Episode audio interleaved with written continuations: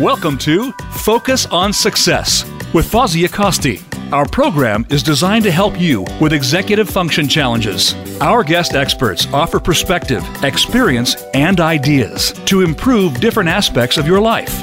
Now, here is your host, Fozzie Acosti. Hi, my name is Fozzie Acosti. I'm an executive function coach here in Phoenix, Arizona. And I work with children who have been diagnosed with ADHD, autism, anxiety, dyslexia, minor traumatic brain injuries, or memory issues. I also work with adults who have similar issues. And I help them improve their executive function skills or their executive functioning skills, which is actually the proper term. And I offer, I also offer uh, customized webinars for parents, teachers, as well as other professionals. And I do those uh, webinars um, anywhere in the world. So if you're interested, feel free to give me a call at 480 648 1122. And I'd be happy to do a free consultation should anyone be interested. And today I am very excited to introduce Mark and Kent Shelley. Dr. Mark Shelley and I have spent some time working together in the past. He was actually my boss at one point. Um, I highly respect him. He's an awesome human being. And Kent Shelley is his brother, and they have written an amazing, um, an amazing book recently called The Relationship Owner's Manual. Uh, welcome to the show, uh, Mark and Kent. Thank you Thank for coming. You. So uh, let's go ahead and start with uh, Dr. Shelley. Um, if you don't mind, could you tell us a little bit about your background? And I know you have a lot going on currently, but I'd love for people to understand why you both have um, this passion to write this book, as well as the background and the knowledge, so that we can basically tell our, our listeners how credible you are and why they should buy your book at some point. so let's start with uh, Dr. Mark Shelley. Can you please tell us about your background? Sure. Um, I have taught in higher education for over 35 years now. Um, my fields are psychology and sociology and cross cultural studies. Um, so I, have taught a lot of the psychology. I'm also a, um, a, credential coach with the International Coach Federation and serve on the board here of uh, ICF Arizona. And uh, I do one on one coaching and group coaching and couples coaching with people as well. So uh, I'm really passionate about helping people and helping people become their best selves. And that was one of the motivations for, for me getting involved in this project. Awesome. Um, how many years did you teach at the university level? Um, 35 years.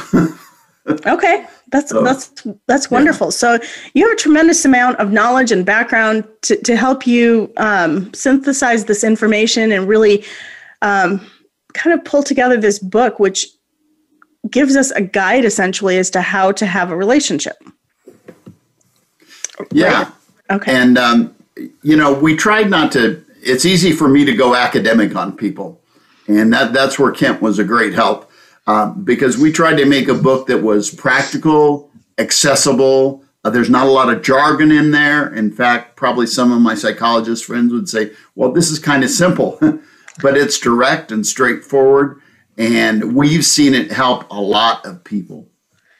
Wonderful. You know, and, and I think that uh, making something simple actually is a skill taking something complex uh, such as relationships and making it simple i think is truly a phenomenal skill to have. So i, I appreciate that. Um, let's go ahead and talk to uh, kent. Kent what is your background? Can you tell us a little bit about what where you come from? Um, well, I, as of today, I'm living in, I've lived in Canada most of my life, but I, I grew up in the US in California. Um, I have a undergraduate degree in environmental science and psychology.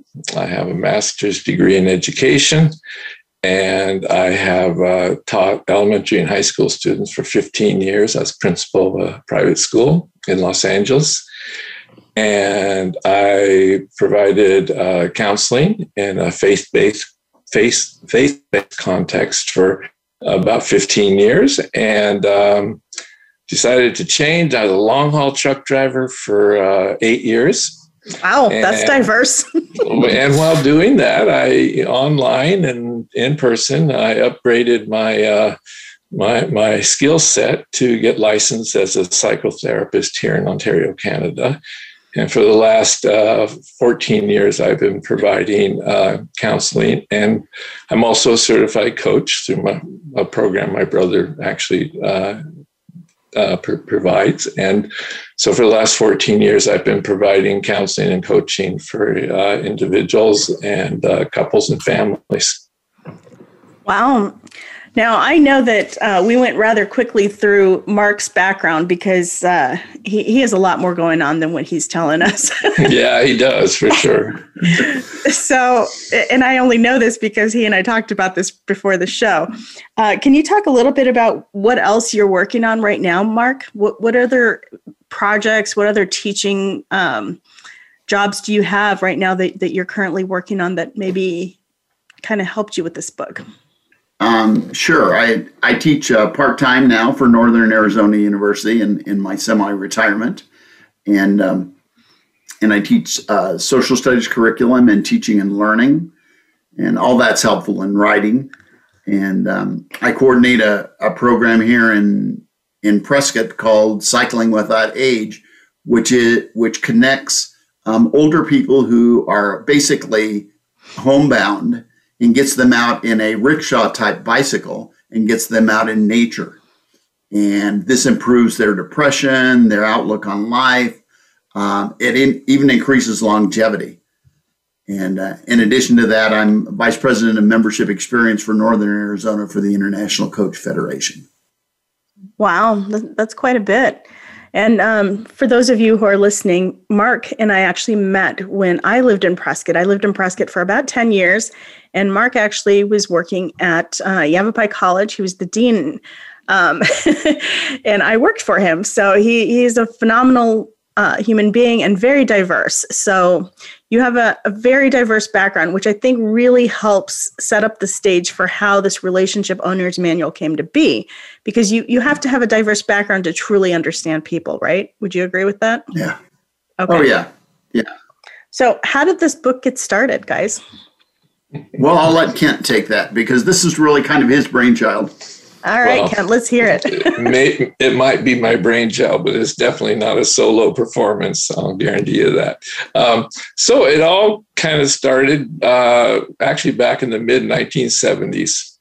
Somebody made a comment to me at a crucial moment in my life. Um, and they said, I think it was actually while I was getting my graduate degree, they said, life is all about relationships and that just resonated loud and clear. It might be a bit extreme because there are other things involved in life, but life is substantially about relationships.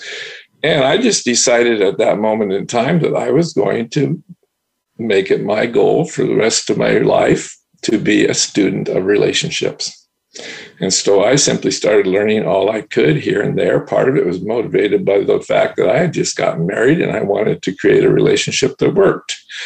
And um, so it's just a matter of learning everywhere I could, doing this and that, and um, uh, seminars, books, everything I get my hands on. Um, then fast forward back to uh, uh, about wow, it's 11 years ago. Uh, I had completed my training uh, through the William Glasser Institute in a, a, form of counseling and therapy therapy called choice theory reality therapy, Mark, and I actually did that together. Um, and part of the graduation requirement for that was to actually do a project. So I wrote a little book. It's very short. It takes 30 minutes to read, and it's called I Have a Choice. Um, um, creating better relationships and cultivating personal happiness and it's it's never gone big time really. It'll i've actually released it recently. Uh, it'll be released on amazon within a few weeks actually. But uh, i made it for my i made it for my clients. Can you tell us the name of that book again? Um, it's called i have a choice question mark. And uh, the subtitle is um, creating better relationships and cultivating personal happiness. And um, and it takes 30 minutes to read and it has one very specific skill set that, that i created while in my studies to help couples and to be honest it was it's it's become the backbone of what i do as a therapist when i work with uh, individuals and couples Um, well, that little book was good, but it was only, uh, it, I went to revise it about eight years later. And in talking with Mark and his encouragement, I realized there's a whole lot more here than just one little chapter. It needs a, there's a bigger picture. And so, on the basis of about you know 10 years of in the saddle counseling i've seen i you know I, I i saw 30 clients a week for years. So i had lots of experience. I may not be that smart but i got experience. I learned what i learned what worked. I learned what didn't work and i created some very specific um, scientifically based uh, sound principles and approaches to help couples and that became the bigger backbone of the book so, are, can I assume you're still married to the same woman? Absolutely. It'll be 46 years next month. I love it. I love it. So you are definitely practicing what you preach. And I got eight kids, so it's been a lot wow. of rela- a lot of relational stuff going on around here. wow, eight kids. Um, how many boys and how many girls? They're divided four and four. My wow. my, old, my oldest is 43, and my youngest is 23. So I let all these parents out there know you too will survive. wow, that's amazing. Okay, well, I, I love that you practice what you preach. That's that's really awesome. Um, so, tell me, who who do you recommend this book to? It was written specifically for anybody concerned about their relationship, whether they be an individual or whether they be a couple whether their in, their relationship might be going great, this book is designed to enhance it. Their relationship might be shaky. This is designed to stabilize it. They might be basically crashing into the rocks. This might rescue it or at least help them recover and prepare for another and hopefully more satisfying relationship in the future. So, uh, yeah. Awesome. I would I would add that I think when I've used the book, um, this is great for people who are not yet in a serious relationship or in a serious mm-hmm. relationship True. planning to get married because it just lays out some things for them that if they know up front, it'll save them a lot of heartache. I had a client. I had a client buy eight copies of it. Oh wow! And, uh, he he was a really kind of he had he's kind of a rich guy, pretty good looking, smart. He would be a good catch he made every um, everybody every lady who wanted to date him had to read the book first. Wow. And he got married three years later and said it worked. still married. is, he still married? I think so. wow. Okay. Yeah. Are you guys keeping any kind of records on your clients, you know, as to how this book works for them? Um, I'm still in contact with the people, and I'm still I still have clients right now who I'm seeing that that are using the book. So uh, I had I had a friend of mine who uh, a couple of friends of mine who, who are my age. They're they're older. They're grandparents. Um, they bought this copies of the book for their adult kids for Christmas. Yeah. Very cool. I, I would love to know like case studies. Do you have any case studies that you can talk about on air you don't have to use names. Just tell us a little bit about how this book really helped them. Go ahead, Kent. Well, wow. Sounds like Kent, Kent's the storyteller. well, it's hard to know where to start, but I'll, I'll give you a very recent one. Yes, um, please do. Two days ago, I was talking to a client, and um, I, would had a couple sessions with her, an individual coming because she concerned about her her, her marriage, and um, she read the book and she came back and yes just a couple of days ago in our session she said i understand it now. I said why? She goes i understand why my relationship isn't working. I understand what it needs to work. And you know i learned so much from my from my clients. They they honestly they've helped write this book. I mean you know the feedback they give me on their struggles and what works and doesn't work is phenomenal. But she identified something that i think is essential to the book and if I can put it in this term, sometimes people will ask me, what is the number one essential ingredient in a relationship? And I like to throw the question back at them and say, what do you think it is? And everybody, almost everybody says love. And I roll my eyes and say, I'm, I'm all for love, folks. It's wonderful. And I said, it's crucial in a relationship, but it's not what we base the relationship on. We relationships, I firmly believe, are solidly based on respect. Because when two people respect each other, they actually generate the love they experience. Mm-hmm. And this book is really a book all about how to respect someone. And it does it in very, in, you know, there's about what 17 chapters, and every one of them is designed to help someone learn how to respect someone else that they value and want to create a, a, a satisfying relationship with.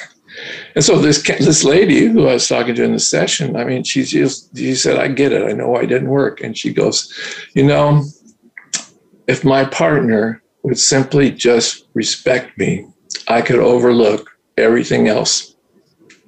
Wow, that that isn't working. If they would just respect me, that would be enough." And I thought that you know that's that's just, that's just the profound words of wisdom. I think from someone in the trenches who gets it. Exactly. But how do you deal with a situation like that? You can't make somebody else respect you. You, you nailed exactly. it. Exactly. Yeah. Mm-hmm. That's the heart of the book. You know, choice theory, which the book is solidly grounded in, which is also a form of Adlerian psychology, basically says the only thing we can control in this whole world is ourselves. And we can only control three things, really what we think, what we do, and what emotions we choose to sustain or disengage from. Meaning, we cannot control other people, we cannot control circumstances, but yet everybody tries. You know, something wrong with my relationship, my partner needs to change. And so we kind of blow that out of the water right at the beginning of the book. In order to create a good relationship, you have to, number one, be the best version of yourself you can be. And number two, the last thing you want to do is try to control your partner. A relationship is not based on control or changing of your partner. It's based on collaborating with your partner, harmonizing your differences to strengthen the relationship and one another. Yeah, Fozzie, I think eh, Kent said it so well, but I think what makes this book unique is that most relationship books that we've read start out with the couple. Okay. And yeah. our book doesn't. Our book starts off with the individual. In other words, we, we talk about um, uh, your personal kingdom. That is, you getting your act together. And when you have your act together and your partner has their act together, then you can come together as a relationship. So uh, I think we kind of live in this Disney culture where where love is going to solve all the problems and everybody's going to feel this emotional high, and that's just not real life. No. Um, and so, um, working on yourself is the first key to a successful relationship, being the best you can be. Well, I think there's a lot of myths about relationships, about how they work. Absolutely. I mean, can you talk a little bit about that? Like, what kind of myths are out there that maybe are not functional? Oh, I, I think the the big myth is that I love this person and that I can change them. You know, once that's we're a, that's together, a good one. once we're together, then mm-hmm. then they're going to come around to see things my way. And the the truth is that we've seen in, in the clients that we work with, the opposite happens. Is you know, people come together and then those things that are were little friction rubbers at the beginning, over time become huge issues. Uh, they don't go away. Can you give me an example of some of the things that people, when they get into a relationship, some of the things they feel they need to change about another person? Um, yeah, we have this this whole section on connecting behaviors, and I, I think people we all want to form our partner into our own image to meet our needs, and I think that's the other big myth is that I'm going to get into relationships so this person can be meet my needs. Absolutely. But if I can't meet my own needs, I'm not going to be any good to the other person. Go ahead, Ken. Take it away. Know, you're echoing exactly what I thought. I mean, that would be the myth that came to my mind immediately is I, if I marry this person, they're going to make me happy. Yeah.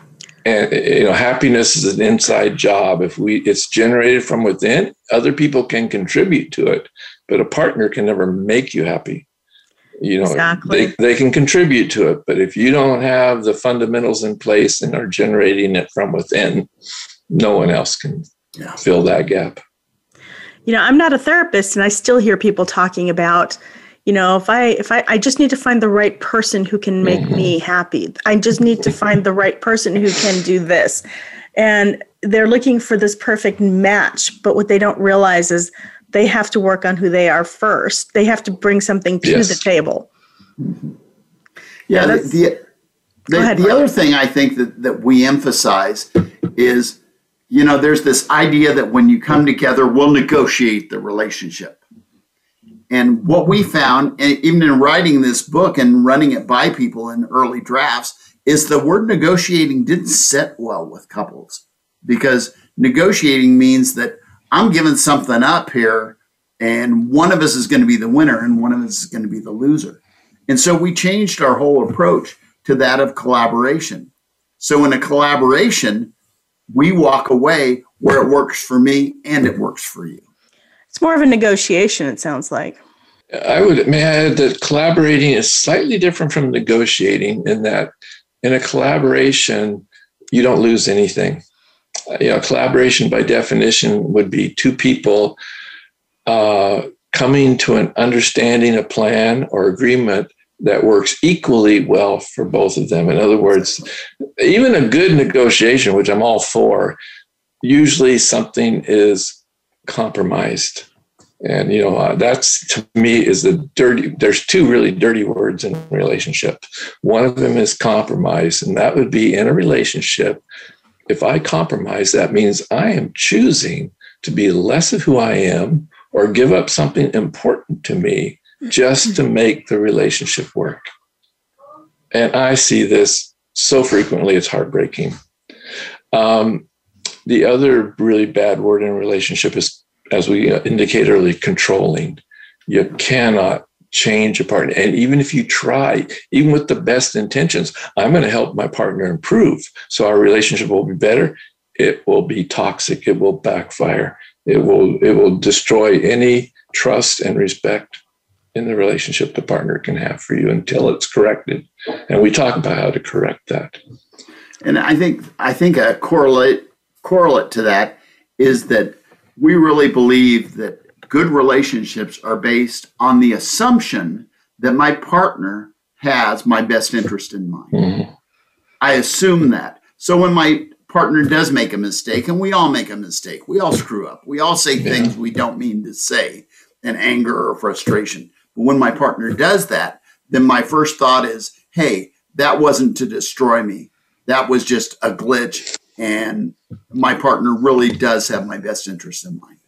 If I may add to that, sure. follow up to Mark, we also have two crucial chapters uh, and in the book, and one of them is how to forgive my partner when they hurt, wound, or offend me. And, and this is a crucial chapter because I'm pretty sure we present forgiveness in a very different light than what most people think it means and, and even the, what the purpose of it is. And, and so, you know, forgiving someone is not for their sake. I forgive them for my sake. So I don't hold the resentment against them that's going to destroy both me and the relationship. Forgiving someone is a choice of personal liberation and freedom. And and the other thing, the other chapter we have is is is what do I do when I've hurt, wounded, and offended my partner? How do I heal that in an effective way? And we blow the, you know here's another myth. The words I'm sorry have nothing to do with an apology. They never, they, they never have been. They never, never will. I'm sorry is a great sentiment. It's a statement of regret and sadness, but it's not an apology. We we we, we take the concept of the own, the heart of any a good apology is I was wrong, taking ownership for what I did, and seeking to reestablish the respect and the trust and a commitment to a new path. And it's a very simple chapter, but a lot of my clients have said it's worth the price of the book because they just never knew how to do that. it's hard to apologize. It's it's it's a very difficult thing to do. It I, is, and and one of the things we provide Fazia is kind of a model for how to mm-hmm. apologize. You know, fill in the blank, yeah. and it, it works. And clients will come back and say, "Wow, I, I." In fact, I had one person write me an email that, that, that said, "I've never had an apology like that before in my whole life," and it just blew them away. Can you give us an example of what an apology would sound like? Go ahead, Ken. Okay, i am going to run you by. It's basically, and again, we talked earlier about simplicity, and you know, if anything, I be, I get accused in my practice of being too simple. But I believe that a lot of relationships appear, uh, all of them appear complex. You talk about the the drama, the details, the emotions involved. Wow, every relationship looks complex, but I'm convinced they aren't as complex. They feel complex, but they're actually not that complex. So here's a, here's here's a, here's the here's the apology we present in the book. I'll give you the skeleton here, but you'll get it. So I'm going to make up a scenario here. Let's say that I cheated on my partner. That's a good one, right? I went out and messed around, and um, my partner caught me.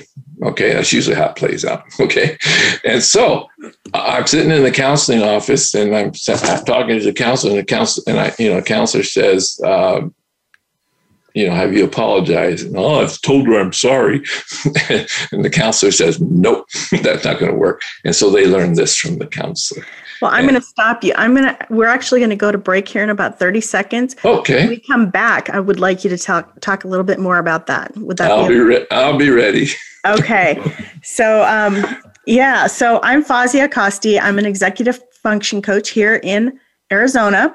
And if you'd like to get a hold of me for a free consultation, please go to my website, executivefunctioncoachaz.com. You can also call me at 480 648 1122. And I look forward to uh, having you all come back after the break to hear what Kent Shelley has to say about apologies. Thank you for listening.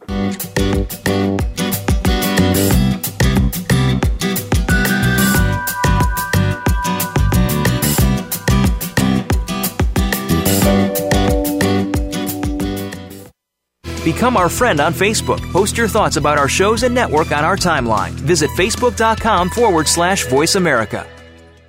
If you are struggling with organization, time management, or other executive functions, Fazia Costi is ready to put you on the path to success. Visit executivefunctioncoachaz.com. Fozzie works with in person clients at her Phoenix, Arizona office or with clients anywhere across the country remotely. Mention that you heard this ad from the Focus on Success radio show and receive a free initial consultation with Fazia, plus $50 off an intake evaluation, a $300 value. Visit Executive Function Coach executivefunctioncoachaz.com or call 480 648 1122.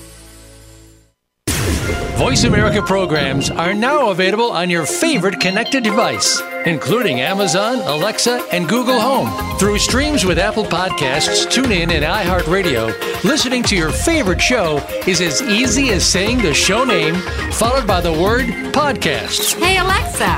Play Finding Your Frequency podcast. If that doesn't work, try adding on TuneIn or on iHeartRadio or on Apple Podcasts.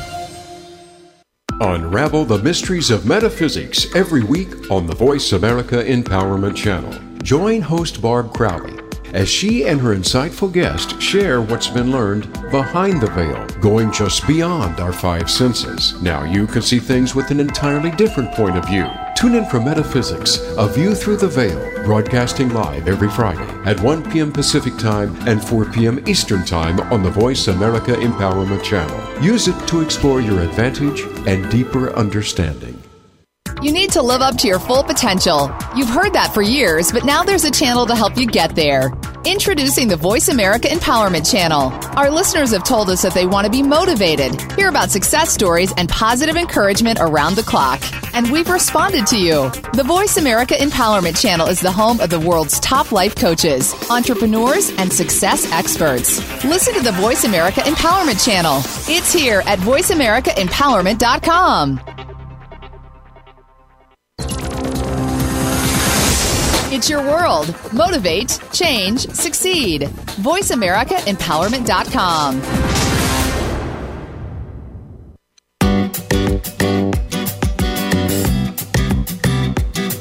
You are listening to Focus on Success. To reach Fazi Acosti or her guest on the live show, please call 1 888 346 9141. That's 1 888 346 9141 you may also send an email to Fawzia at executivefunctioncoachaz.com. Now, back to Focus on Success.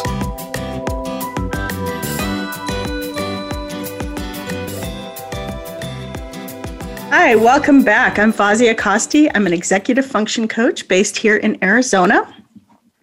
And today we are meeting with Dr. Mark Shelley and Kent Shelley of Relationship Owners Manual. Uh, they've written a fabulous book, and today we are talking about the book and, and about relationships. So um, we had kind of stopped at a point uh, with uh, Kent. And Kent, if you'd like to uh, continue on that path, I would love to hear more. So here's the scenario. Uh, let's imagine that I cheated on my wife. Maybe I had an affair. Maybe it was just uh, flirting with someone online or through text, whatever. And so this would be a, a basic outline, and I'm going to add a few specifics just to make it comprehensible. And so, but this is important to note an apology is based on the fact that I'm taking ownership for what I did.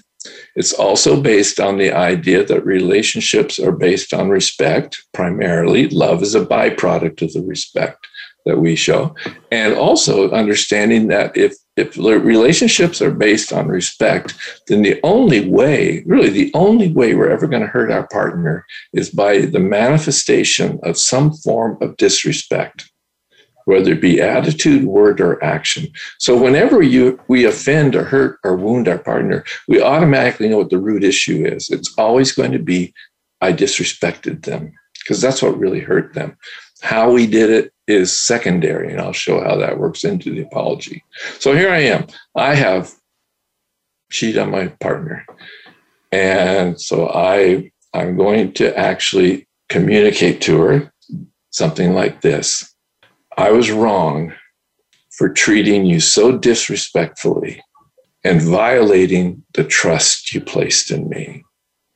I realized I hurt you deeply when I compromised and gave my heart to someone else, even if just for a moment. Moving forward, you can count on me to have a heart and eyes only for you, and you can hold me accountable for this. I was wrong. Will you please accept my apology? Now, oh. I would never say that to the person, though you communicate that in a document. I encourage my clients to go to Walmart, buy one of those nice blank cards, and write it out. Just pretty much like I just said. It, this isn't long. It's very specific. It's it's uh, very focused communication. Yeah. And it, you'll notice there's not a lot of detail in it either, because you don't need to provide a lot of detail because your partner will know exactly what you're talking about. sure. And, and so, and I encourage my clients to write it down and leave that card somewhere where their partner will find it when they're not around.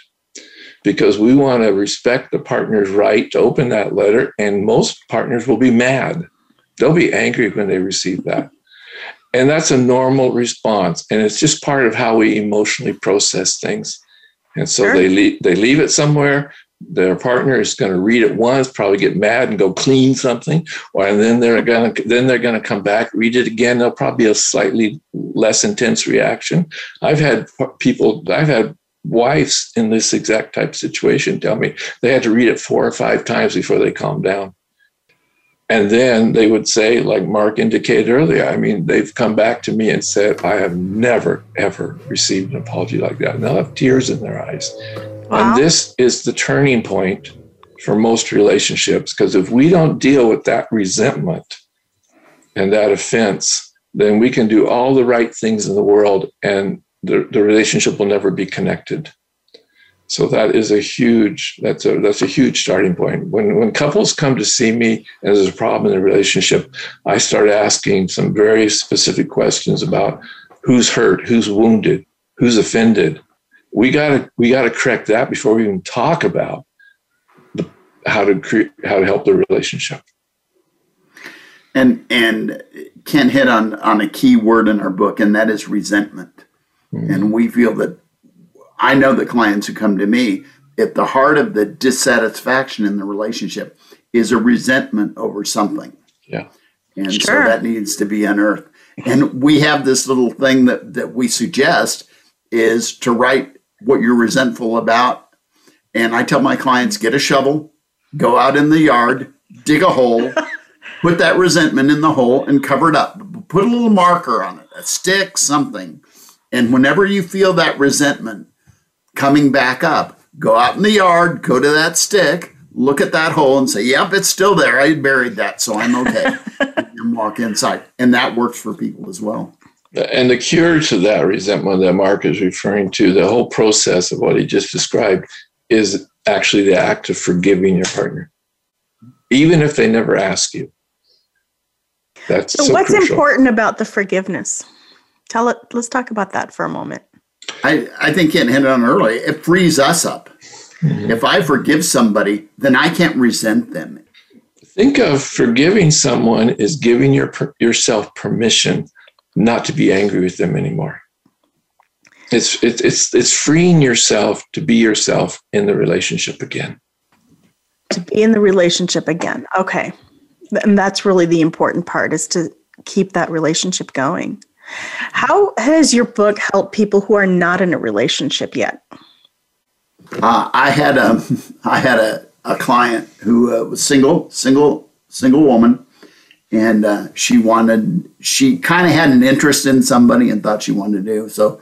Uh, she got the book, she read the book, and um, she came back. We talked, and she says, and "This is kind of what Kent was saying before earlier." She says, "I want this guy to read the book because I want to find out if he's a controller or not." And Let's talk about that. What is a controller? A controller is somebody who wants to change me. Somebody wants to change my behaviors, my attitudes, my actions. Um, wants me to conform to to their um, expectations of what I should be. Someone to make them happy. Yeah. And I will add to this. I know I'm a controller if I use this type of phraseology. You should. You could. You ought to. You need to.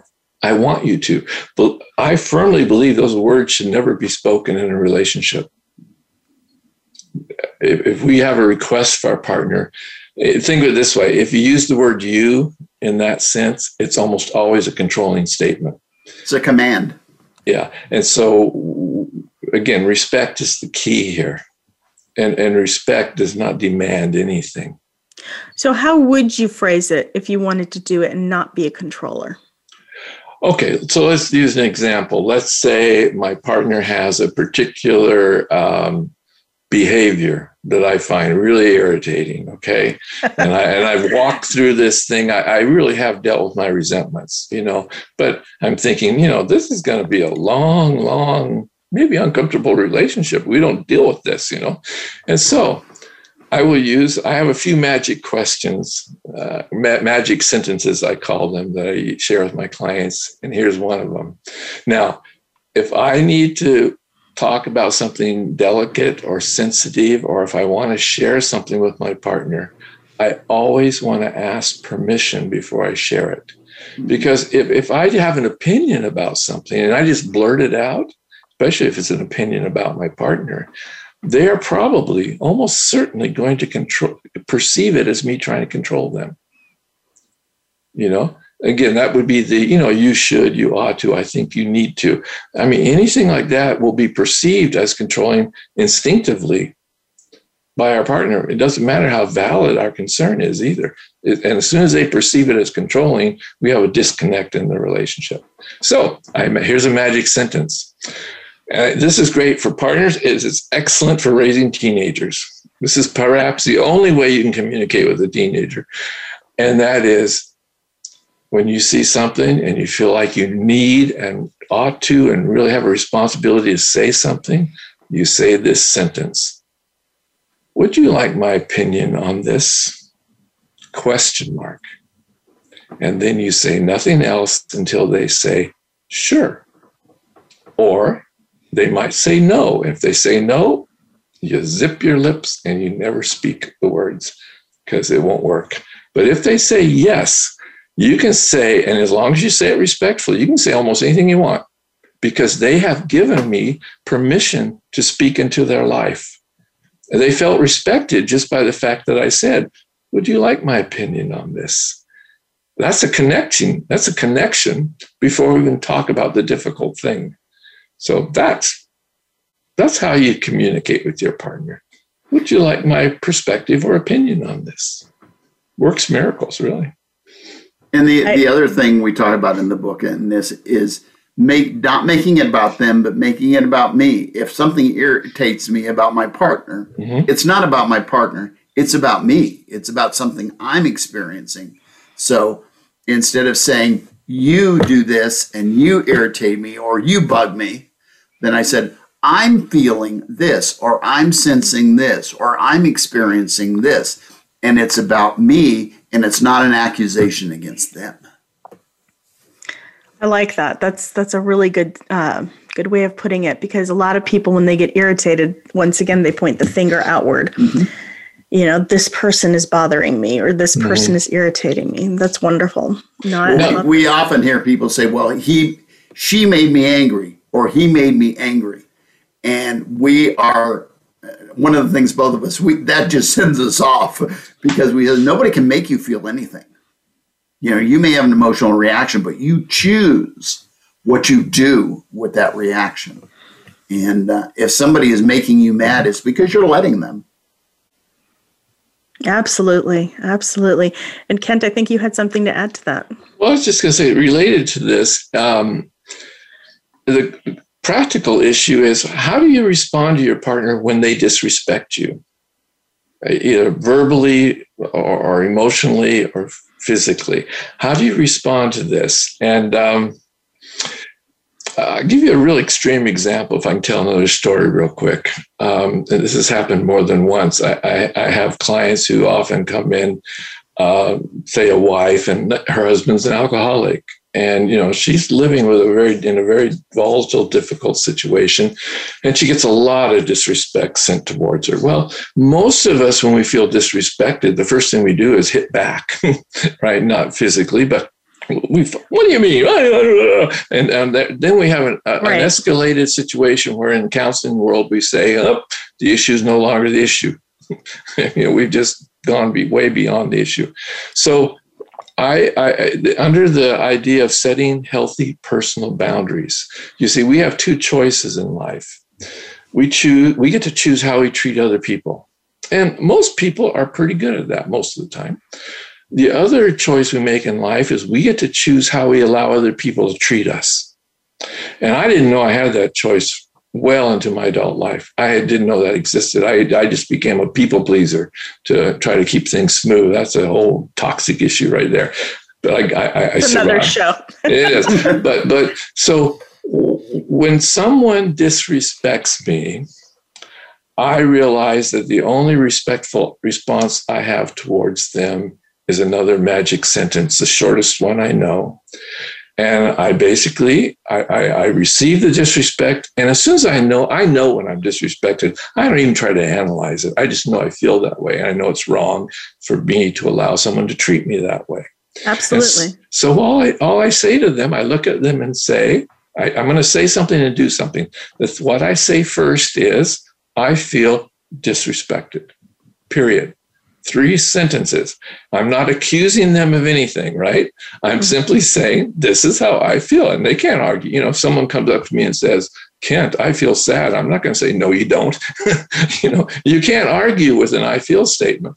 So, so it's just sharing information. And you are sharing with your partner at that moment I feel disrespected. You are sharing with them the most important piece of information they'll ever get from you because the relationship is now threatened because of the disrespect going on. So I feel disrespected, very important. Now I throw I throw that ball into my partner's court, and it is their responsibility and opportunity to decide what they're going to do with it.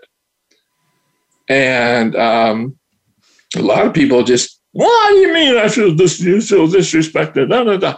Now, that's when I that's when I realize as soon as I say my I feel disrespected, I am done with this whole conversation. I've I've fulfilled my mission. It's not up to me to fix it. It's their problem. They're the one disrespecting me. And they got to figure it out. So I disengage. I'm done. Zip the lips, go for a walk with the dog if I need to get out of the house or go buy tea or coffee or do what I mean, I'm done. It's up to them to figure out what they're going to do. And I know this sounds crazy, but I've seen this work amazingly well with couples. I've seen women particularly do this with their disrespecting partner, male partner. And, and, and they just said, I feel disrespected. The guy goes ballistic. They leave the house and nothing happens, nothing changes. Then he does it again a few days later. Same statement. I feel disrespected. She disengaged. I've had one lady say she had to do that four times. And he, she said, I never got an apology from this guy, but I got something better. All of a sudden, he started treating me different because he realized that I was not going to put up with this. And if he wanted a relationship with me, he had to start respecting me. And she did all that without controlling him but by respecting him by sharing that information. So that's a crucial, crucial thing. How we respond to people when we feel disrespected. And there are situations, Fawzia, Fawzia where um, where we just have to have to cut the ties. Uh, I had a client recently who uh, yeah. uh, the couple came to me. He had joined um, a group that was arming themselves and into conspiracy theories and that kind of thing. He was hoarding stuff and they tried to have a conversation and he just kind of went off the rails and she had to make the decision do I can I live with this or not? And so I, that's a hard decision to make. Absolutely. Sometimes when the relationships are just so toxic and they're just so disrespectful that you have to draw that line. You, as Kent said, you have to make that boundary and said, I am not going to be treated like this. And you have to walk away from the relationship. We hate to see that with our clients, but sometimes it's it's the best thing for them. May yeah. I throw in that? You know, in the book, we basically, you know, we at the very beginning we say a relationship's like an airplane that has two wings, and the last time I checked, you pretty much need two wings for a relationship to work. And I explained to a lot of my couples, they'll come in and they'll tell me what's going on and everything. And, and I'll simply say to them, okay, you've shared with me enough information. I do know this about your relationship. If your relationship were an airplane, you have two wings on it, but they are in such bad shape, they're not going to get you off the ground. And if, and if they do, you're going to wish you hadn't. And I said, we can stop talking about your problems right now. We can start talking about the solution here because that's you know this is you know i don't believe counseling or coaching is problem focused. It's solution focused you know? And so mm-hmm. we we so basically here's the two wings every relate every couple needs. The first wing is both partners need to be ruling their personal kingdom daily to be the best or better version of the self they can be. So if as a partner I have an anger issue, I got to deal with that anger issue. If I'm lazy, I need to deal with my laziness. If I'm irresponsible, I got to deal with my irresponsibility. And, and this makes me a functional person. And therefore I can be a functional partner. I cannot be a functional partner until I'm a reasonably well functioning person. So the first airplane is first wing on the airplane is both couples are doing a reasonably good job, not perfect. No one's asked to be perfect here, but doing a reasonably good job of being the best version of themselves they can be. The second wing goes to that magic word of collaborating. And we identify in the book that there are six key areas that every couple has to collaborate on to create a mutual understanding and agreement because these six areas are what actually make the relationship. If that's a relationship, if that's a person and this is a person, the relationship is everything in the middle. And we create that together. And it is these six items, which we call the bridges, that connect the couple. These six bridges are, are the essence of the relationship. And You want me to give them real quick? Yeah, absolutely. Okay. Uh, and then after that, I think we'll be um, kind of coming to the end of the show, and I'd like okay. to talk about shift gear, gears okay. a little bit. So, yes, please. I'm just going to list them. They'll have to buy the book to find out. Absolutely. okay. Absolutely. And there's not necessarily an order in this, but they're all important. Okay. And if one of these is missing, the relationship is at risk. Okay, that's how important these six areas are. Number one is finances. We have to collaborate finances so they work equally well for both of us. Number two is intimacy. And we're not talking just sex, we're talking about emotional connection. We have to talk about how we're going to, what kind of intimacy we want, and how we're going to continue to cultivate it as time goes on and maintain it, sustain it. The third area is what we call home life, and it has two subdivisions. Number one is what we call parenting. We have to agree on parenting strategy. And number two, division of labor. Who is going to do what around here? Because if we don't clarify that, there's going to be all kinds of frustrations and expectations and disappointments. The sure. next area is extended family. What are we going to do with those in laws and outlaws when it comes to Christmas, Easter, Thanksgiving? oh my goodness, we have to go on vacation with these people. And, and we get to decide if we want them just to walk into our house or call and knock first. That all has to be collaborated between the partners. And another area is our work life. Our work life has to work for the relationship. I was a long haul truck driver for eight years. I loved the job. I truly did. But it was causing havoc on my marriage. I left my wife at home with six kids, and she didn't think that was too cool either. So, understandably, uh, so I, I, that's how I ended up doing what I'm doing now. Awesome. Because and finally, it, it is the last area is our social life. Wonderful. I, I just want to tell you both, um, Mark and Kent, I really enjoyed this interview. It's been a blast. I loved talking to both of you. I loved hearing your perspectives. I think your book is awesome. I would love to have you share how can somebody get a copy of your book? So um, who wants to talk first? Mark would you like to tell everyone how they can get a copy of your book? Sure um, it's published through iUniverse and you can go to iUniverse.com and uh, purchase the book there. It's also on amazon.com you can also get it from us individually if you want to call or email. Um, my email is nmshelley, S H E L L E Y 52 at gmail.com and just shoot me an email so I want to copy your book and we can send it out to you. Um, yeah, so, thank you. Kent?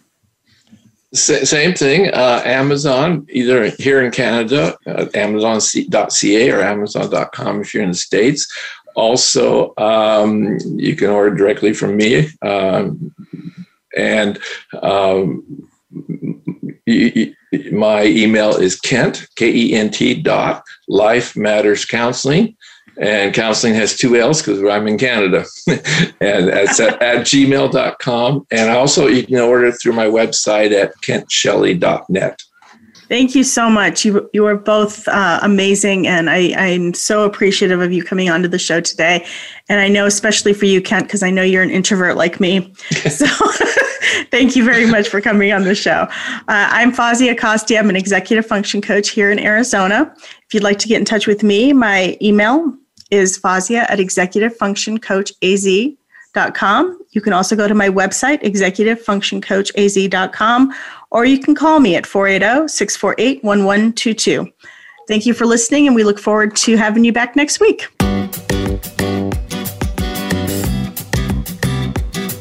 Thank you for tuning in to Focus on Success. Please join your host, Fawzia Acosti, for another program next Wednesday at noon Eastern Time and 9 a.m. Pacific Time on the Voice America Empowerment Channel. Until we talk again, have a great week.